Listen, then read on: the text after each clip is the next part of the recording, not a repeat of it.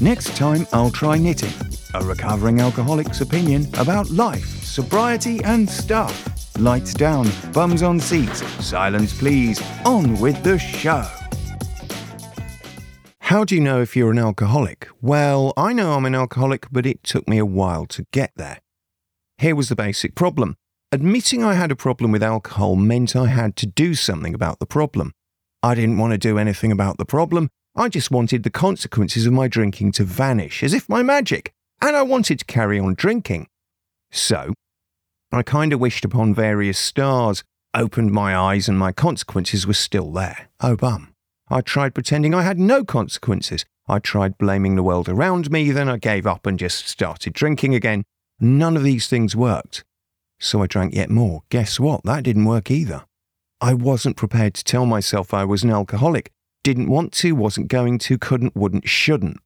But that left me with a rather obvious problem. I was drinking a lot, and if I wasn't an alcoholic, then what was I? A keen hobbyist?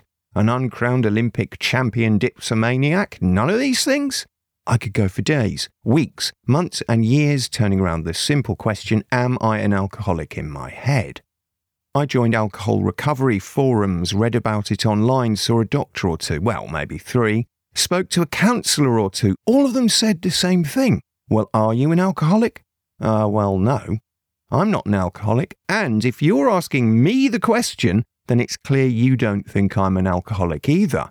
Isn't it lovely living in denial? Well, no, it isn't, but that's another story. The fact is, all I cared about was having that next drink. And now we get down to it.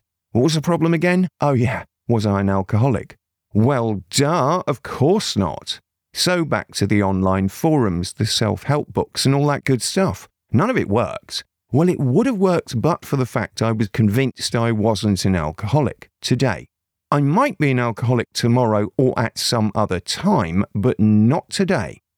Right now, it was just a hobby. I only drank in the evenings. Well, most evenings. Okay, every evening. And some mornings, but only at the weekend. Well, some weekdays, but not every weekday. And it wasn't like I drank at lunchtime, except when I did. Not an alcoholic then. No chance that was something that might happen in the future. Until, of course, the future arrived today. Yeah, the future eventually becomes today. Who knew?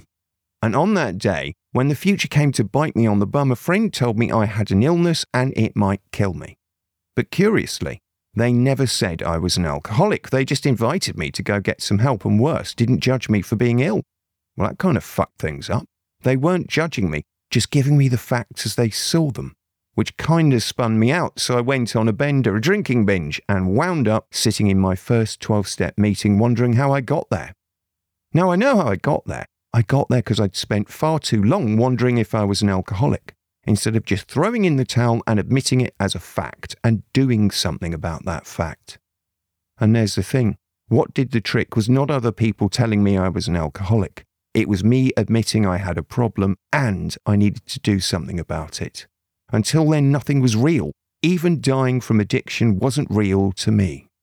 The debate, about whether I was an alcoholic or addict just kept me drinking. The moment the debate stopped, so did the drinking. And that state of inaction would have kept me in a downward spiral to nothingness. So I'm glad I'm not in the debating society today. And if you are or know someone who is, it's always worth getting to one of the many 12 step meetings. It might help you or someone else quit the debating society today. Next time I'll try knitting by JJ Chance. Another episode will appear soon, like a bus, and mow you down when you're not looking. Bye.